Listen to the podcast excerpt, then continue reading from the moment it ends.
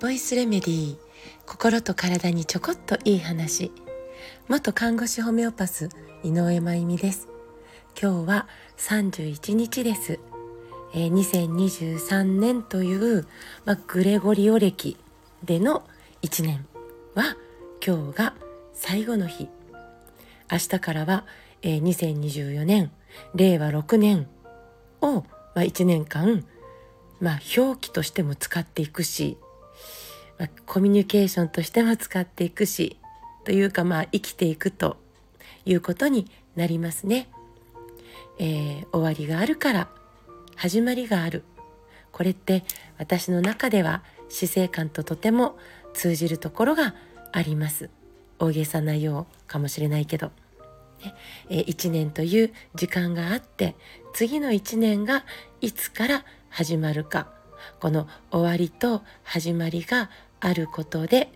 私たちの年齢も刻まれていきますものね。はい。なので今日にせんにじゅうさんねんの終わりは始まりのためにあると思うので、心を静かに大切に家族と穏やかな時間を過ごしたいと思います。今日は母がとても楽しみにしている市場へこれからすぐに出発します。えー、佐渡産の新鮮なお魚を買いに行くのが、えー、さんじゅういちにちの習慣になっていて、えー、そしてきっとお蕎麦も買って帰ります。まあ、はちじゅっさいの母の、まあ、毎年のリクエストなんですよね。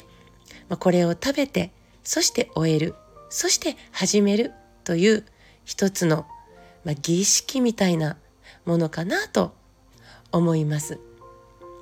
で、もう一つの習慣は実は、えー、ついたちの朝のお風呂、朝風呂なんです。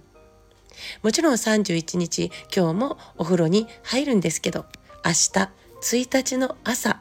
の朝風呂でね、本当に特別な気持ちよさがあります。えー、日本酒、そしてお塩しっかり入れるんですよ。ついたちは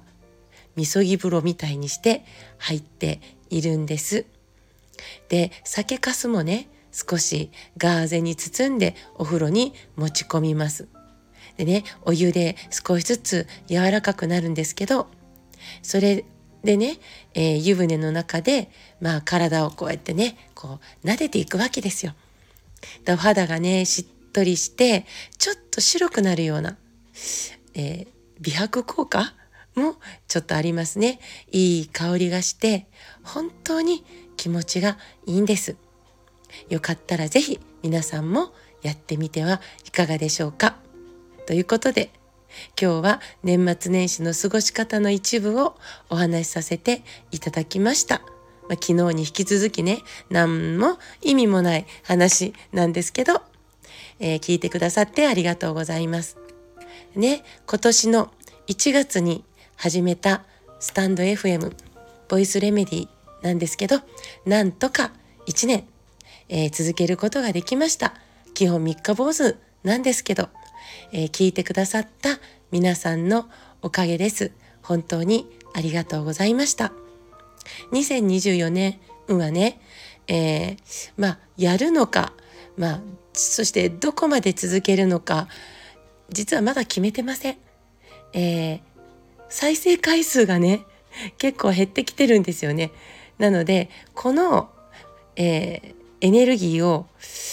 別のことに回すべきかなとちょっと迷っています。ただこのいちねんほぼ毎日お届けできたこと、感謝の気持ちでいっぱいです。本当に本当にありがとうございました。どうぞ良いお年をお迎えください。